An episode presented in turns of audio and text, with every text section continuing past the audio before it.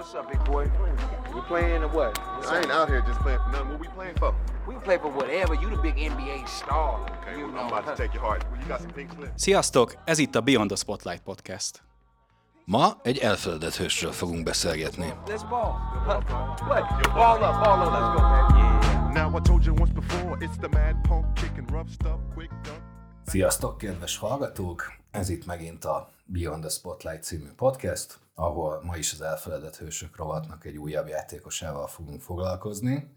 De mielőtt még őról beszélnénk, szeretnék élni egy korrekcióval. A második adásunkban, ami Ross Stricklandről szól, ott azt mondtuk, hogy 97-ben történt egy rabló támadás Washington városában, amikor megölték épp Polinnak a legjobb barátját, és ezért változott meg a Bullets csapat a Wizardsra.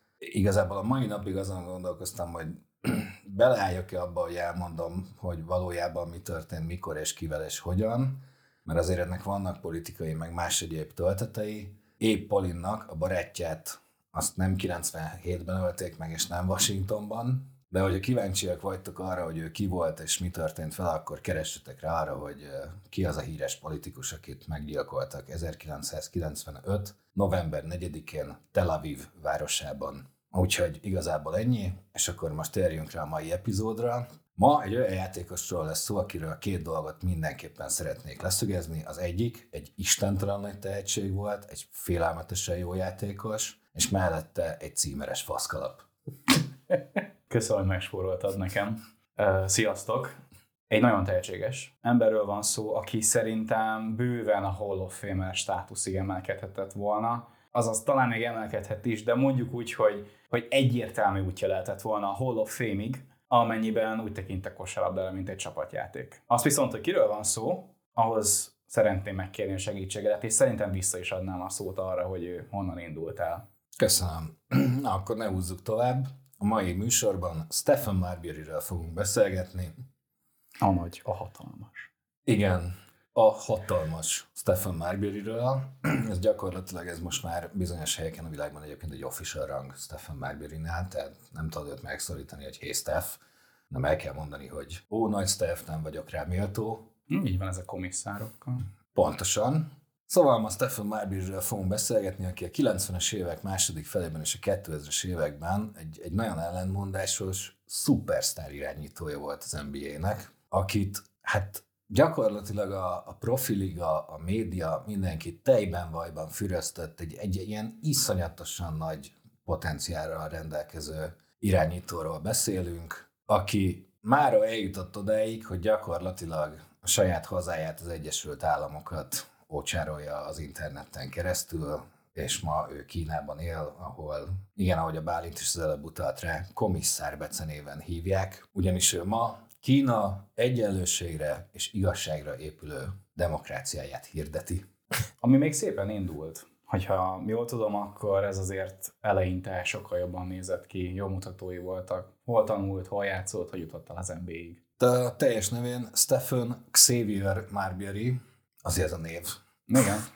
Igen, tehát Stephen Xavier Marbury 1977. február 20-án született New York Cityben, azon belül is Brooklynban, Don és Mabel Marbury gyermekeként, akiknek eh, Stephennel együtt összesen hét gyereke született, és egy ilyen nagyon összetartó, nagyon, alapvetően nagyon konzervatív családként élték ők az életüket New Yorkban, ahol Stephen a Brooklynban található Abraham Lincoln gimnázium kosárcsapatának sztárja, sztárja volt gyakorlatilag onnantól kezdve, hogy oda ment. Tehát azt kell tudni Stephenről, hogy Brooklyn azért az a, a streetballnak, meg, a, meg így magának a kosárlabdának egy ilyen, egy ilyen nem hivatalos szentélye. Tehát, hogyha te Brooklynban leszel kurva jó streetball játékos az utcán, akkor az gyakorlatilag már egy belépő abba, hogy valószínűleg megállod a helyed egyébként magasabb szinten is.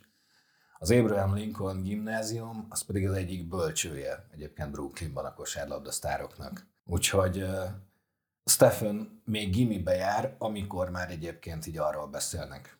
Így, hát nem is csak New York szerte, lehet, hogy már ország szerte, hogy ő lesz majd a következő nagy New York irányító így. Mark Jackson, Rod Strickland, Walt Frazier után. És hát az a helyzet, hogy azért nem a levegőbe beszélnek az emberek, amikor így beszélnek Stephenről, mert ő már 17 éves korában bekerül az Amerikai Egyesült Államoknak a válogatottjába, és 1994-ben Santa Rosa városában a FIBA U18-as világbajnokságán aranyérmet, nyere, aranyérmet szerez a hazájának.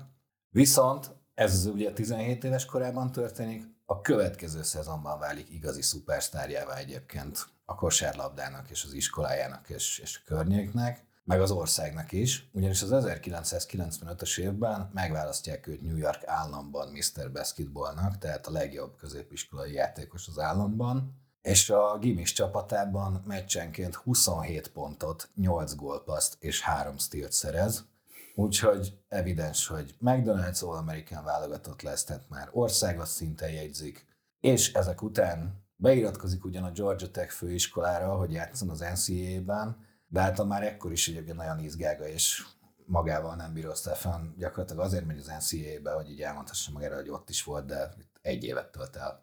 Már hogyha még draftolni kezdik. Igen, tehát egy, egy, egy, egy, év után meg pattan is dobbant egyből az NBA-be. Ennél jobb pedigrével nem lehet megérkezni szerintem valahova. Tehát, hogy te Mr. Basketball vagy New Yorkban, Brooklyni pedigré, tehát ez, ez, ez, nyilván ott vannak a pontok, de hogyha neked egy ilyen múltad van, az valahol érthetően épít neked egót, hogyha te ezt az egót úgy kezeled, hogy szerényen, mert van mire nyugodtnak lenned, van mire szerénynek lenned, hogy igazán szépen fogalmazzak, valahol akkor leszel Hall of Famer szerintem, annak ellenére, hogy az NBA azért híres arról, hogy tudtak extravagánsan viselkedni a játékosok. Stephen Marbury egy teljesen külön kategória volt, ami azért igazán szomorú, mert ezeket a pontokat elmondod, és, és kiesik a szemem.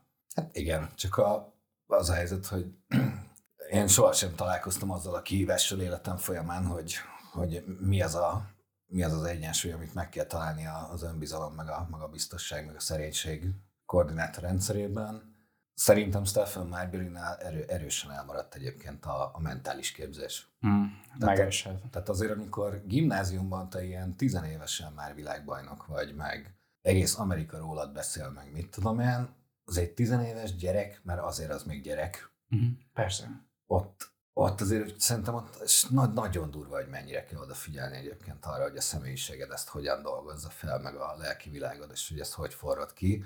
Hát erre egyébként a legjobb példa LeBron James. És egy ellenpélda is szerintem a mai Hát a tökéletes ellenpélda, tehát LeBron James az 16 éves korában úgy játsza a gimnáziumi meccseit, hogy a meccsein ott van a Shaquille O'Neal meg a Charles Barkley, és így nézik. Igen. Nem véletlenül. Igen. És az ő szorgalma, hát talán tényleg tökéletes ellen típusa, vagy jelen példája ennek az egésznek. Igen. Kérdés akkor, hogy sikerül neki a draft? Ha jó sejtem, igen, és hogy szerepel az első években?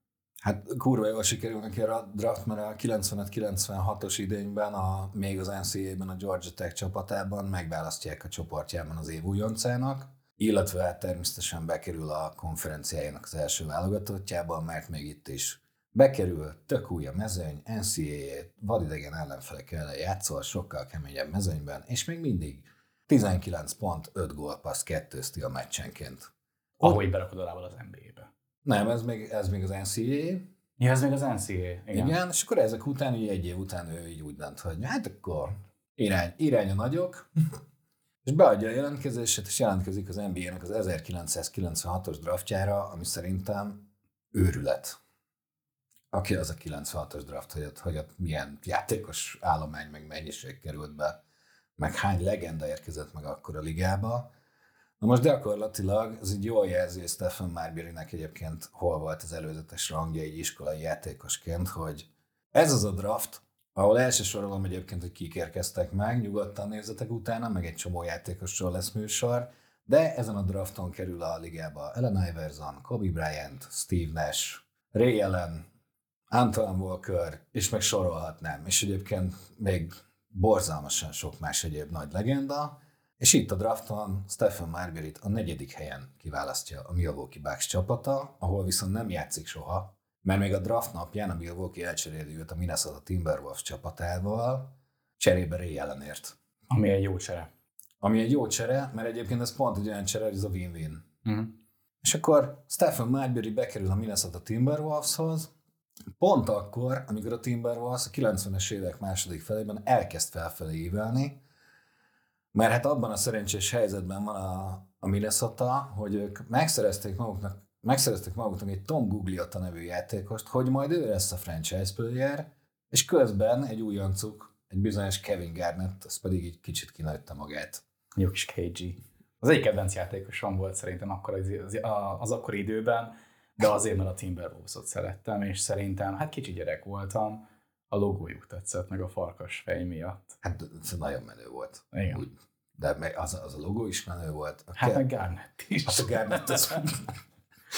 Igen, a Garnett is egy olyan játékos, aki min- minden volt egyébként. Tehát ez a be- bedobóként kezdte, aztán centerként vonult már vissza. Mm.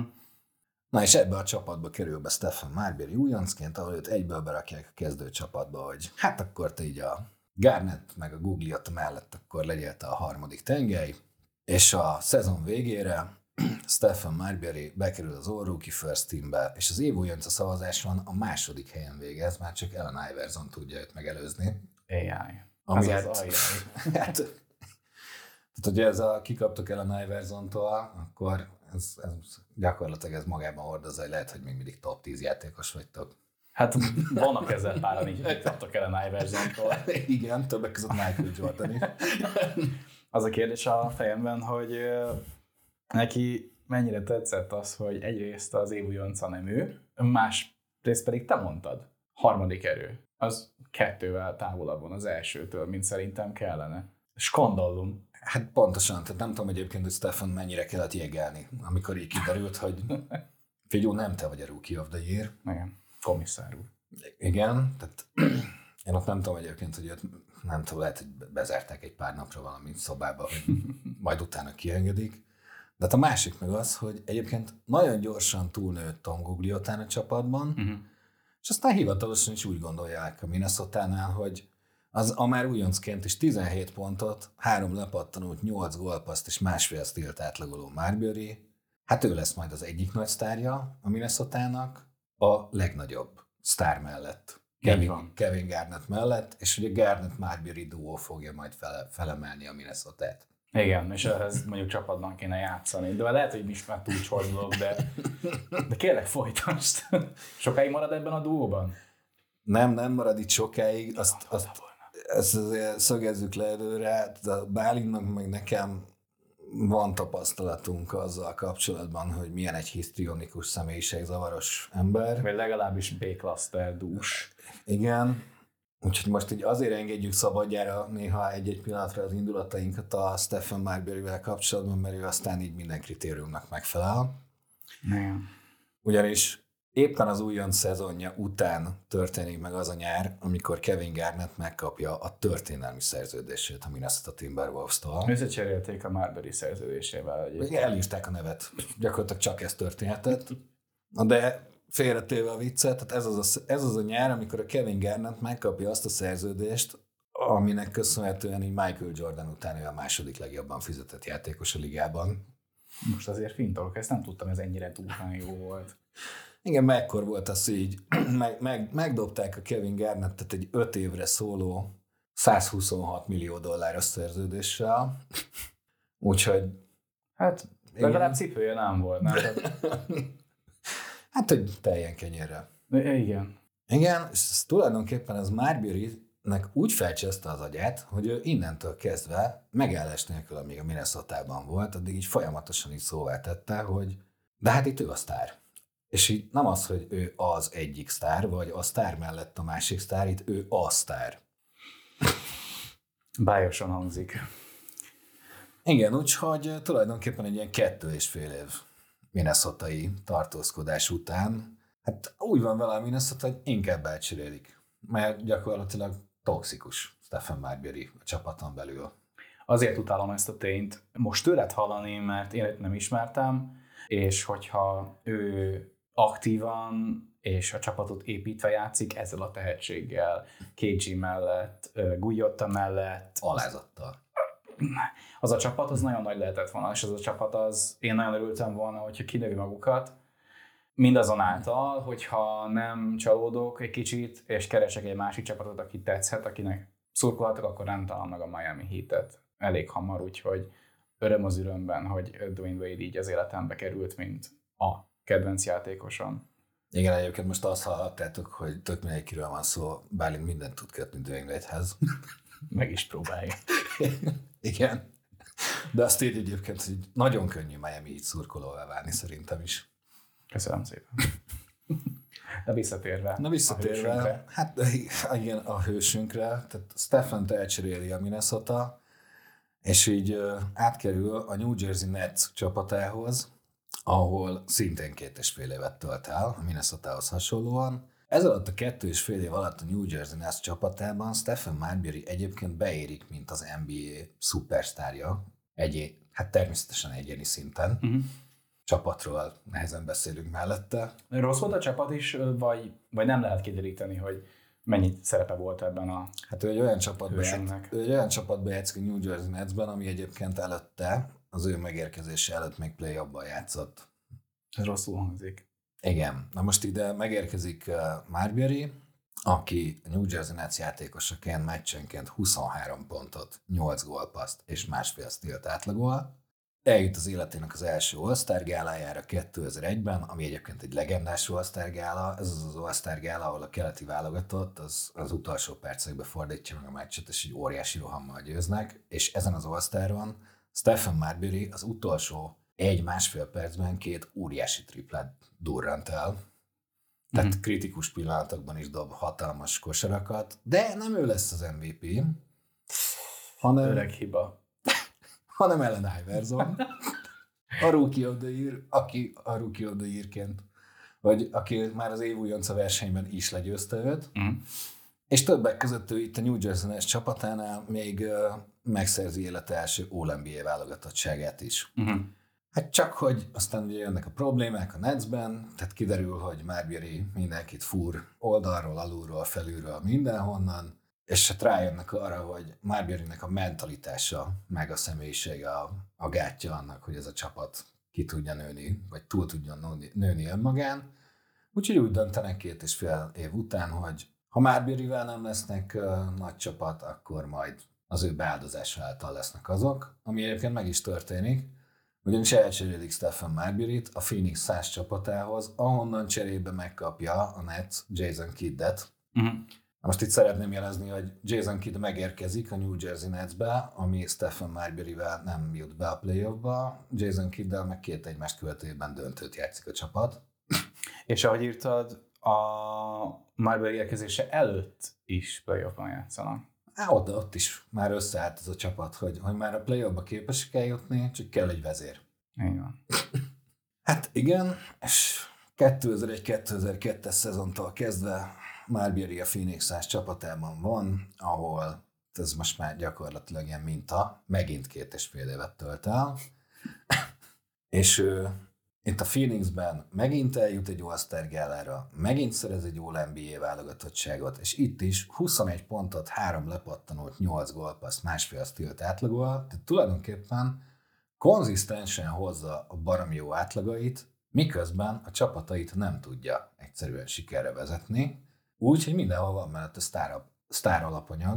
Tehát a Phoenix 100-ban is úgy irányít, hogy van mellette egy Sean Marion, meg egy Amal Stadmeyer, meg egyébként még itt van egy veterán Anthony Hardaway is, de képtelen a csapat bejutni a playoffba, illetve hát egyszer bejutnak, de ki is esnek egyből. Úgyhogy két és fél év után, 2004-ben úgy dönt a Phoenix 100 csapata, hogy akkor ideje elbúcsúzni egymástól. Ez is már minta, szép lassan. Ez is már minta, és hogy egyébként a Bálintal megállapítottuk korábban, van egy végjáték, egy film, ez a Dane Cookkal és Jessica Albával a Kabala Pasi című film.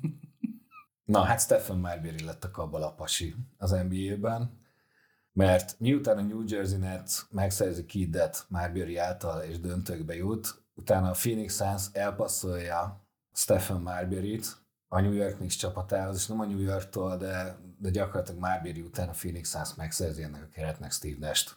Így kell ezt csinálni. Igen, úgyhogy nem lesznek egyébként Steve nash sem bajnokok, meg döntősök, de azért az, itt- az itt nagyon erős Phoenix Suns volt, ami bejuthatott volna, csak erős volt a mezőny. Ez magáért beszél eddig, azokat a pontokat figyelembe véve, amiket felsoroltál, és látok magam előtt papíron, én azt látom, hogy itt van egy All-Star kategóriájú játékos, egy potenciális Hall of Famer, itt van valaki, aki, aki a többieket hivatott jó pontokhoz juttatni, gólpaszt kell adnia, vezetni a csapatot, és amint megérkezik valahova, az a csapat nem összeomlik, mert azt szerintem azért túlzás lenne, de egész egyszerűen nem működik. Viszont ő maga All-NBA, ő maga All-Star gála, neki lehet, hogy ennyi elég volt, hogy ő bejutott ezekre a helyekre? Szerintem nem volt neki elég. Vannak ilyen nagyon manapság, sőt már évek óta ilyen nagyon trendi kifejezések, ez az energiavámpír.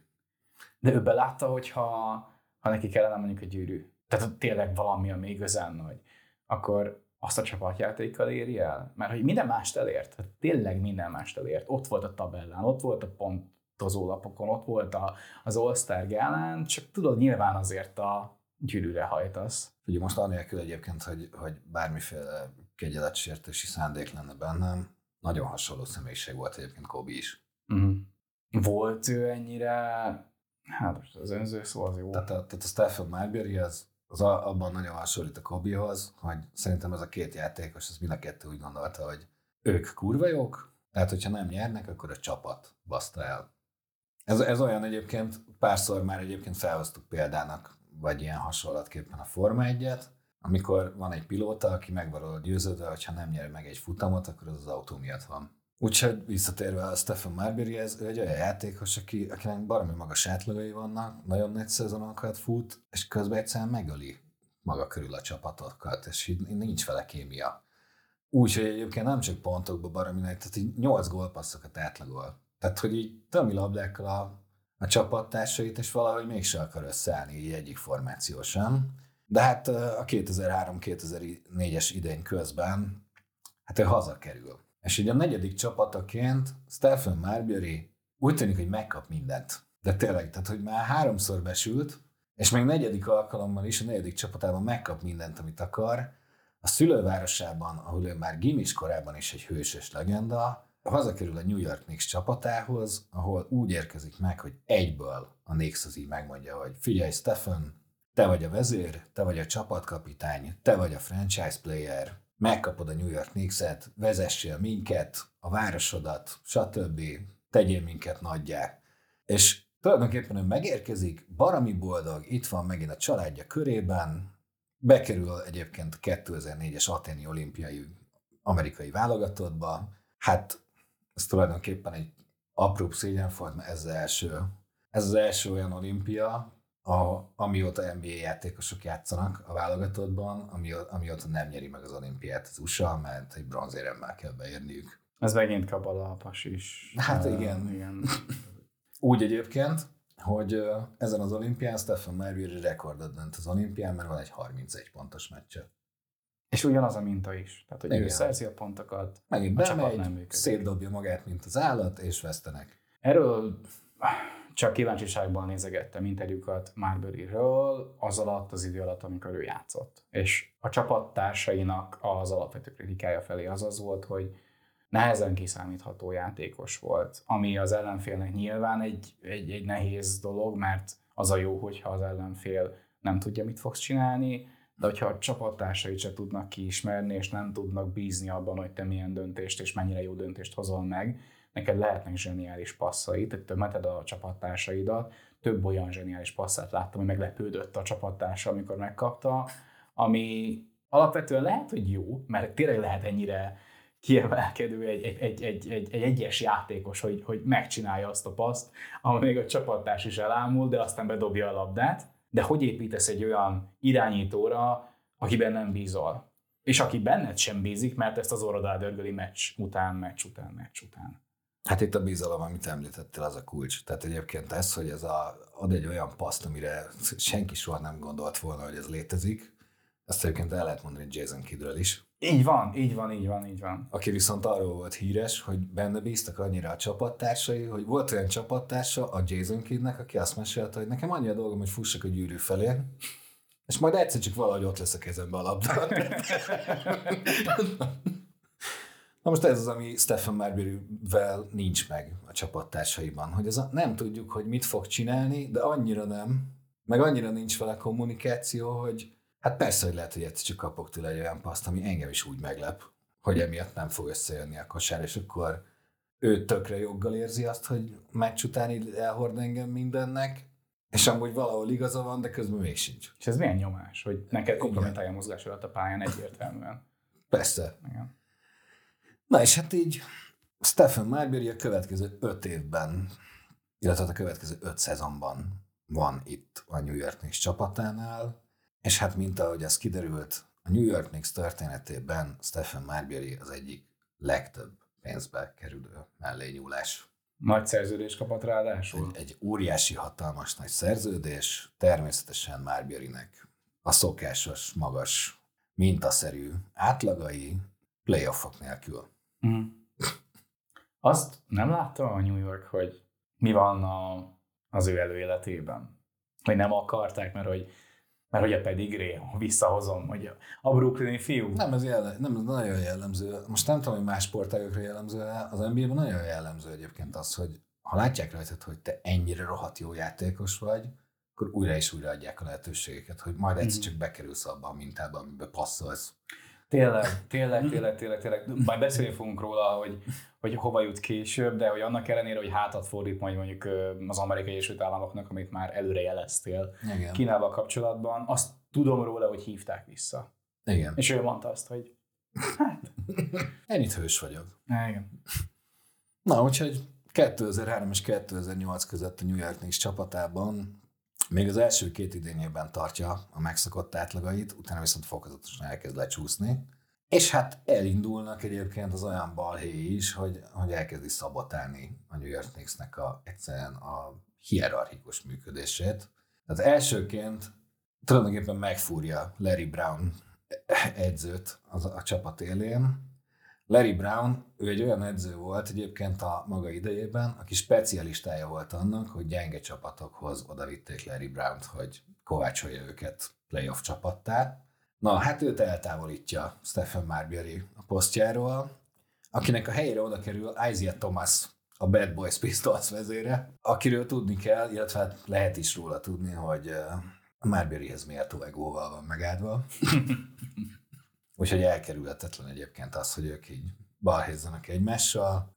Úgyhogy uh, Isaiah Thomas és Stephen Marbury között sem túl rózsás a helyzet, sőt egyébként az Isaiah Thomas az még, nem, az még egy éve sem a New York Knicks edzője, amikor belekerül egyébként egy botrányba, már megvádolják őt valami nem erőszakszerű dologgal, amiről egyébként kiderült, hogy nem teljesen igaz, tehát hogy nem történt szexuális erőszak, de valóban inzultált egy hölgyet. Stephen Marbury volt szám szerint az első ember, aki önként tanúvallomást tett Isaiah Thomas ellen. Aztán a teljes összeomlás Stephen Marbury-nél az, hát tudhatjuk, hogy mikor indul el dátumra pontosan, ez 2007. december másodika, amikor Stephen Marbury a New York Knicks csapatában pont a előző csapata a Phoenix Suns ellen játszik egy meccset, és közben meghal az édesapja Don Marbury. Most uh, Stephennek nagyon erős és nagyon szoros kapcsolata van az édesapjával, úgyhogy a gyászára hivatkozva gyakorlatilag távol marad egy darabig a csapattól, ami egyébként tök szokványos. Tehát az NBA-ben így nagyon, nagyon hirdetik, és nagyon, nagyon bele is állnak abba, hogy a család az első, tehát tök mindegy, mi van a csapattal, hogyha valami tragédia történik, vagy, vagy, vagy akár éppen örömhír, hogy megszületett a gyereked, vagy valami, akkor maradj otthon. Csak hogy Stephen Marbury Hát uh, gyakorlatilag egy éven keresztül erre hivatkozva így nem jelenik meg a New York Knicksnek. Nem csak a mérkőzésein, tehát nem csak a meccseken nem játszik, de az edzésekre sem jár el. Mindeközben pedig, hát azt sem mondhatjuk egyébként, hogy nagyon beburkolózna a saját gyászába, mert folyamatosan élőben streamel önmagáról az interneten. Egyre vadabb dolgokat ráadásul. Tehát a, a gyász időszakot követően, amit nem akarok behatárolni, hogy hány hónap vagy hogy lehet, de hogy annak az évnek a végén, amit nem tölt a csapattal, már eléggé brutális dolgokat mondogat a videókon, tehát öngyilkosság, depresszió, aminek a fele, pontosabban az a része, hogy a depresszió az képes az emberből ilyen gondolatokat kiváltani, természetesen igaz, és a depresszió az egy komoly probléma, ami egyébként klinikai fogalom, tehát itt egy, itt egy nem vicc termékről beszélünk, csak hogyha az ember ilyen démonokkal küzd, azt nem livestreamen teszi, miközben vazelin teszik.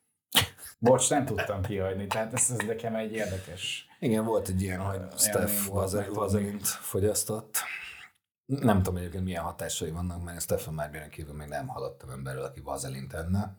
I don't care. Igazából túlélte, és, és őszinte részvétem, de hogy ennek az évnek a végén azokat a krémeket, amiket a csapat tőle kapott, tehát hogy elengedi a csapat ugye erre a gyász szünetre, és ő amikor visszaáll a streambe, és elkezd kommunikálni az ilyen kicsapongások mellett, amikor amikor sír a kamera előtt, ami még szerintem emberi, amikor öngyilkossággal fenyegetőzik, ami szerintem már azért felkiáltó jel ezen az ominózus vazelines eseten túl, aktívan támadja a New York csapatát, aktívan osztja a vezetőséget, a csapattársait, ami számomra érthetetlen. Ott New Yorkban, ahol ő egy ünnepelt sztár. Igen, úgyhogy ezekben a streamekben egyébként nem egyszer ócsárolja a csapatát a New York Knicks-et is, amelyik egyébként Stephen Marbury távollétében is továbbra is folyosítja az ő fizetését. Hát igen. Szóval eléggé zavarodott benyomást kelt. Én nem fogok ítélkezni, meg nem is vagyok szakember. Szerintem, hogyha te a legjobb barátodnak megírod egy üzenetben, hogy öngyilkos gondolataid vannak, az, az mindenképpen egy komoly dolog. Ha ezt élő egyenes adásban az interneten közlöd emberek ezreivel, akkor elsőre én ott mindig arra gondolok, hogy hiszti vagy hírverés. Hát vagy, hogy mi, mi az, ami az egész mögött van. Igen. Úgyhogy Valószínűleg segélykiáltás. Tehát a nagy része egyébként szerintem az, ez egy érdekes kérdéskör, ami, ami viszont visszavezet az eredeti vonalhoz, az az, hogy ha jól sejtem, a New York Knicks ezt nem tűrte sokáig. Hát nem. Igazából ennyit erről, tehát így nem, nem nagyon tudunk egyébként mit mondani arról, hogy itt mit, mi zajlott le Stephen Marbury fejében, talán ő sem. Azt se tudom egyébként, hogy mi volt ez a vazelinos dolog, de az biztos, hogy bármit is kajált utána, az jobban csúszott. Kár volt felhoznom. Pontosan. Na de a 2007-2008-as uh, idény után Stephen Marbury a következő szezon előtt megjelent a New York Knicksnek az edzőtáborában, ahol hát egy igazán megalázó dolog történik vele. Ugyanis challenge azt, hogy ő alkalmas arra, hogy ő legyen az első számú irányító a csapatban, Hm.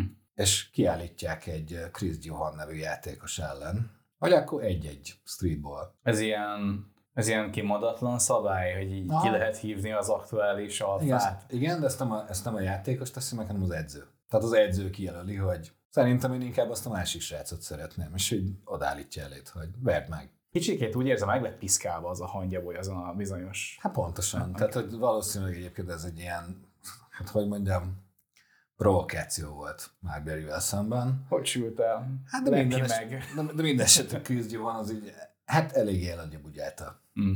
Ez van, amikor egy évig nem edzel. Igen. Úgyhogy tulajdonképpen így közeltek Stephen Marbury-vel, hogy hát akkor cserejátékos még lehet.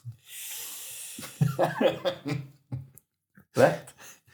Hát természetesen nem lett, mert hogy ő egy olyan dükitörést rendezett, hogy őt azonnali hatállal eltiltották a csapatnak mindenfajta tevékenységéről és az edzésekről és mindenről. Utána pedig a New York Knicks kivásárolta a szerződésének a maradékából, és mondták neki, hogy hát akkor sok sikert. Mm.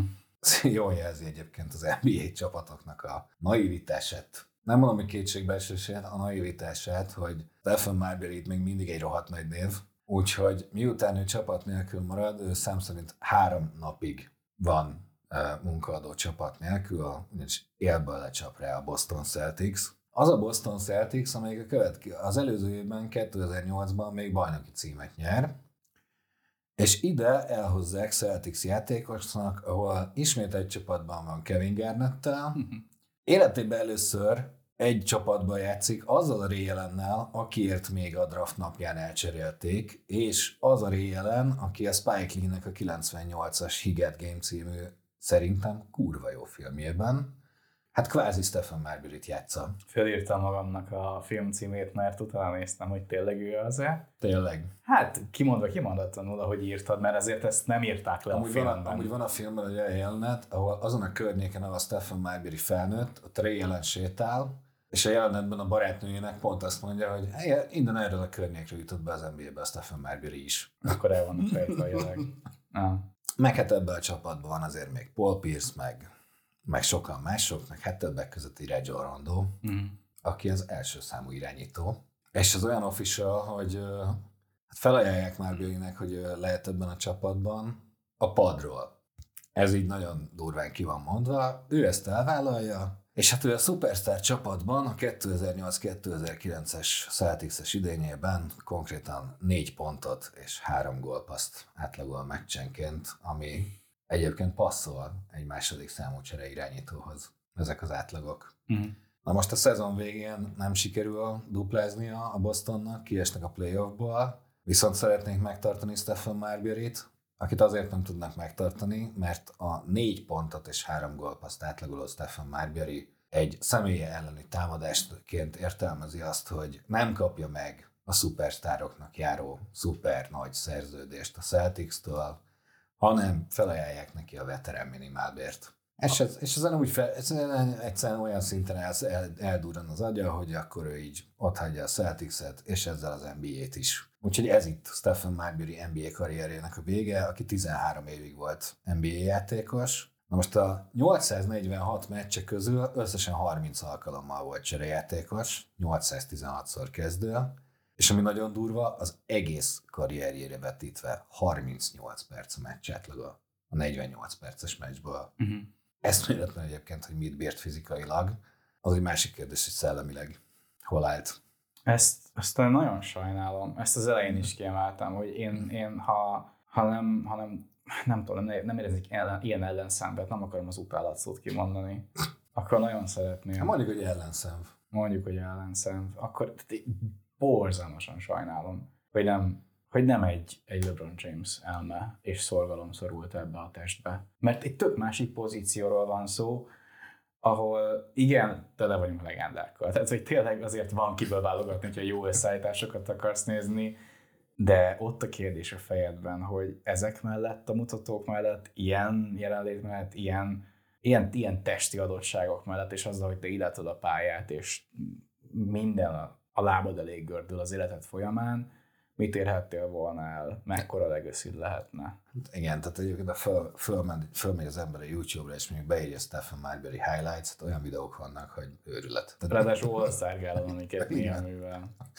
Mit csinál miután, hát kizárja magát az NBA-ből? Igen, tehát Stephen Marbury beadja azt, amit Axel Rose a Gázer amikor a frontember közli a, közli a komplett együttessel, hogy minnyáján ki vagytok közösítve.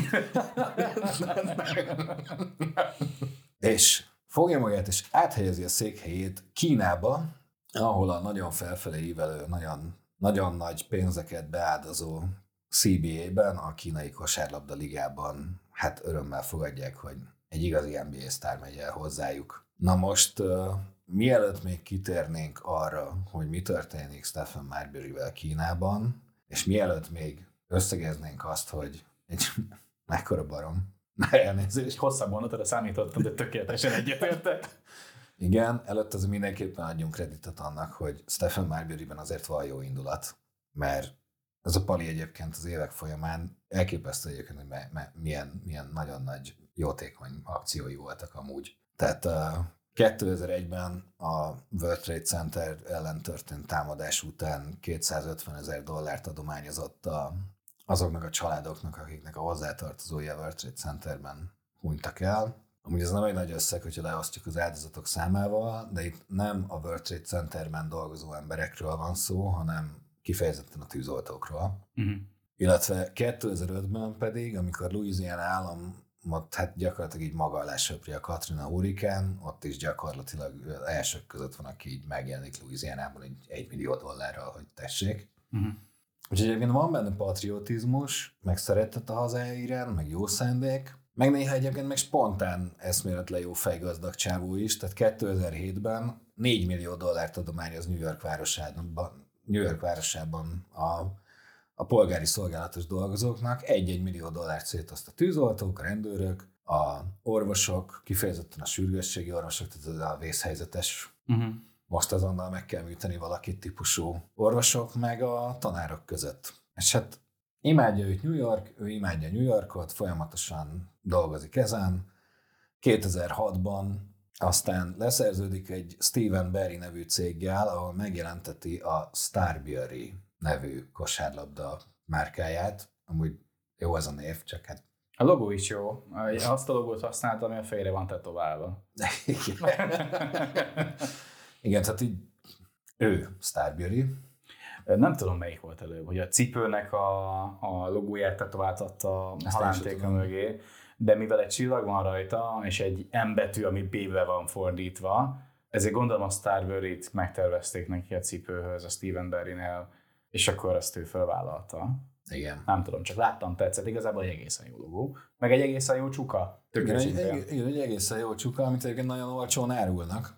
Azzal a célra, hogy egy Stephen Marbury is egyébként szegény sorból származik alapból. Mhm. Tehát gondol arra, hogy azért már ez is az a korszak, ahol azért a szegényebb rétegek azért nem nagyon engedhetnek meg maguknak Air Jordaneket.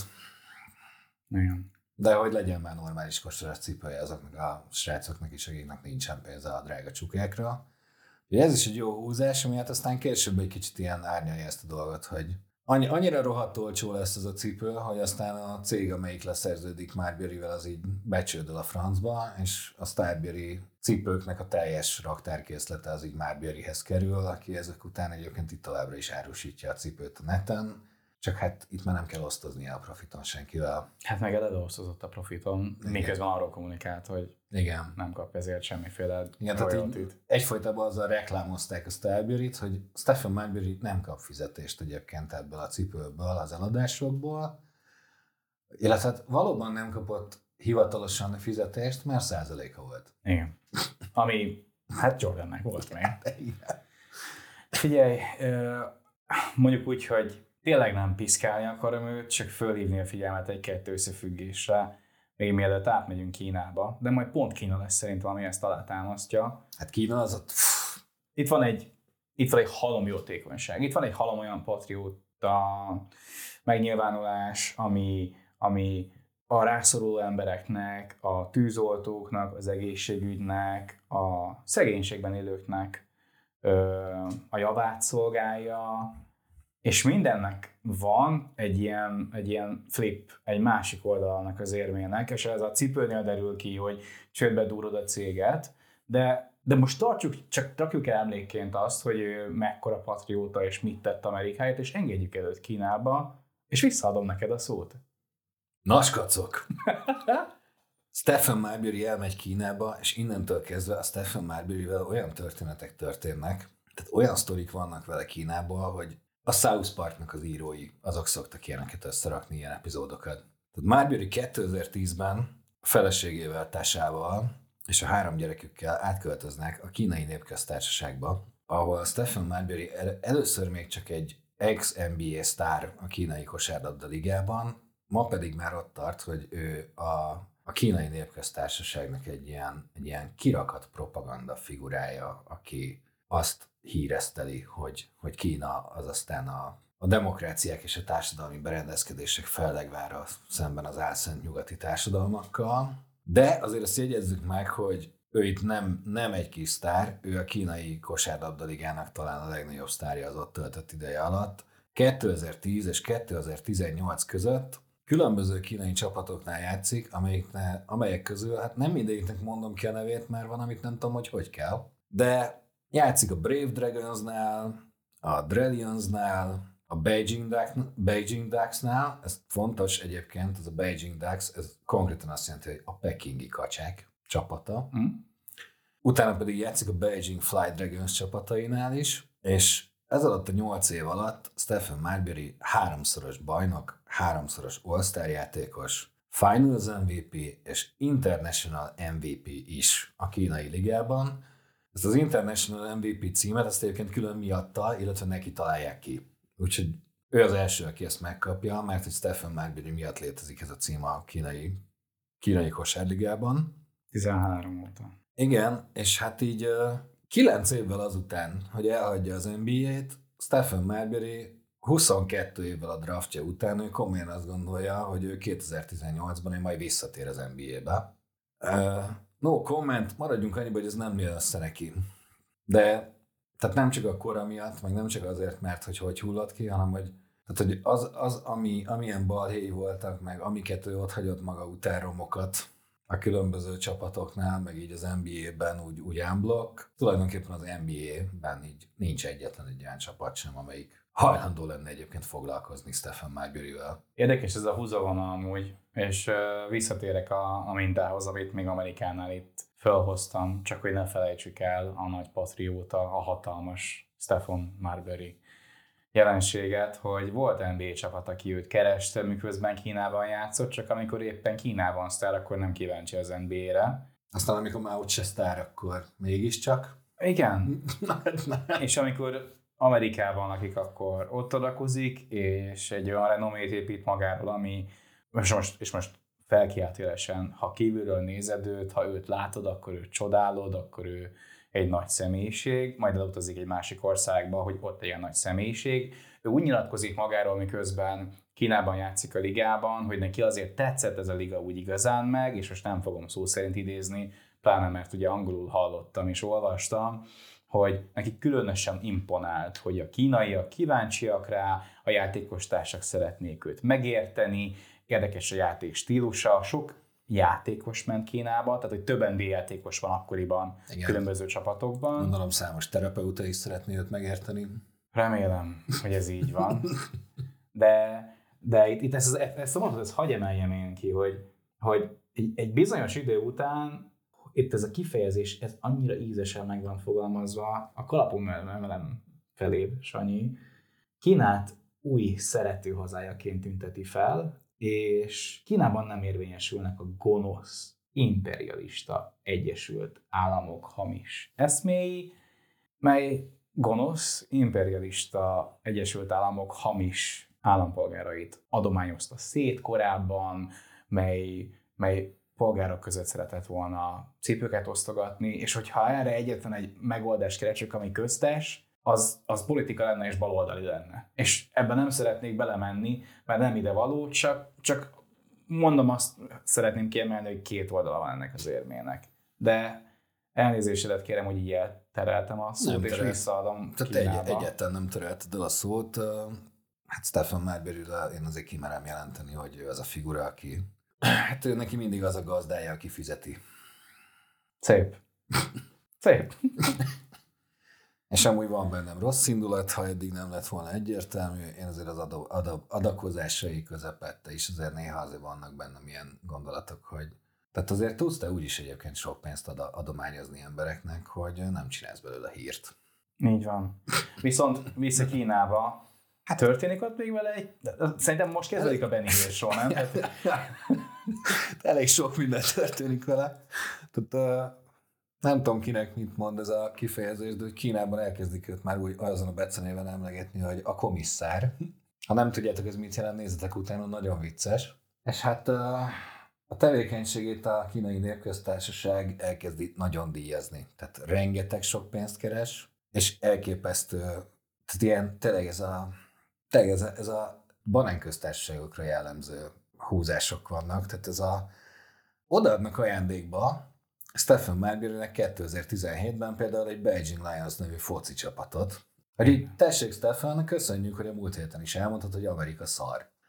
Mert megjön Amerikából az amerikai sztárjátékos, az ottani ünnepeltős, aki odakint adakozott, és a belső kínai zárt kommunikációs hálózaton ugyanúgy live volt, mint Amerikában Persze. live volt, csak egy másik népnek, aki issza a szavát, arról, hogy milyen rossz helyre jöttem, és hogy ezek az elvek mennyire jók, ahol most vagyok. Igen, utána 2019-ben megteszik a Beijing Royal Fighters kosárlabda csapatának vezetőedzőjével. Na most így, hát így képzelhetitek, hogy egyébként, tehát hogy valakinek ilyen személyisége van, az hogy, hogy tud edzeni, meg egy csapatot jó.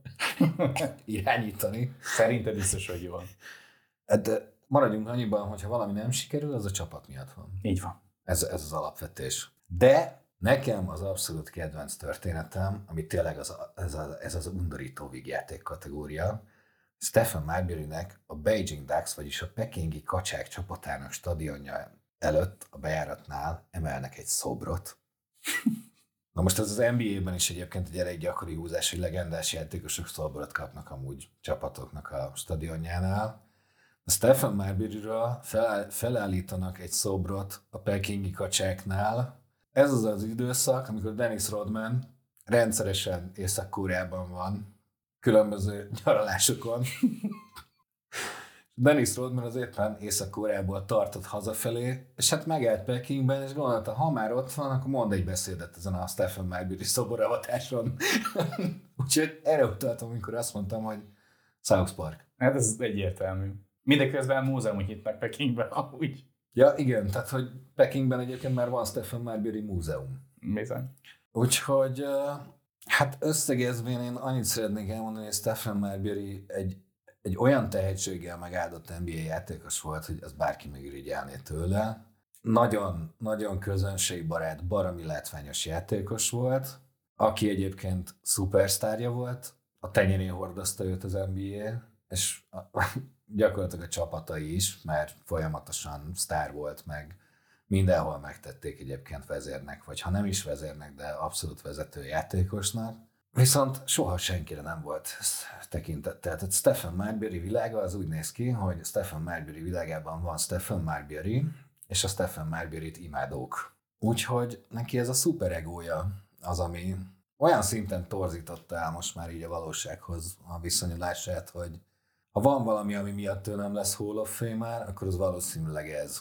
És hogyha még ezek után bárkibe lenne kérdés, hogy Stephen Marbury mennyire narcisztikus, akkor ennek szeretném egyébként a figyelmébe ajánlani, hogy Stephen Marbury megjelentetett az évek folyamán egy saját magáról szóló gyerekkönyvet, aminek az a címe, hogy The Adventures of the Young Starbury, valamint ő saját maga pénzelte, hogy készüljön önmagáról egy dokumentumfilm, ami arról szól, hogy ő a sztár, de Kínában egyébként készítettek színészekkel és az ő főszereplésével egy filmet arról, hogy ő megérkezik Kínába, és ő, és ő rájön arra, hogy ez itt, ez itt a mennyország, és ez itt az ő új hazája, és az ő új szerető otthona, és ami, és ami mindent überelt nálam az az, hogy 2014-ben debütált színházakban egy musical, aminek az a címe, hogy I Am Marbury, és akkor most jön az egy millió dolláros kérdés. Szerintetek miről szól ez a musical?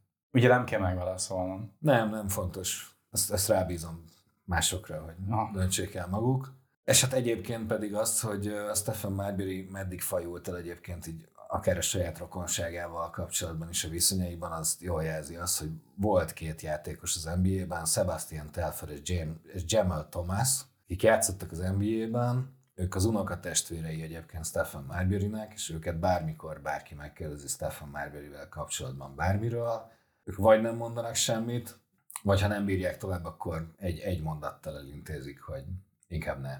Szeretném én is megköszönni, hogy kiadhattam a gőzt ebben a rövidke órában, amíg most szerintem mind a ketten eleget tettünk egy-kettő mélyről jövő indulatunknak, viszont hogy helyre billentsem legalább a saját lelkem békét, és remélem, hogy a hallgatókét is.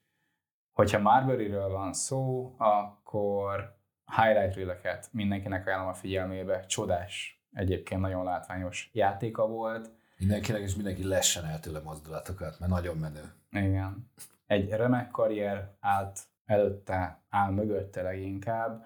Egy potenciális Hall of Famer, aki, hát akit a saját elméje elragadott valószínűleg attól, hogy bekerüljön, de ez semmit sem csorbít azon, amennyire pimasz módon jól játszott. Igen, Bálint egyébként nagyon szépen fogalmazott itt a végén. Én mielőtt még elköszönnék és kiszállnék, összegezném ezt az egészet.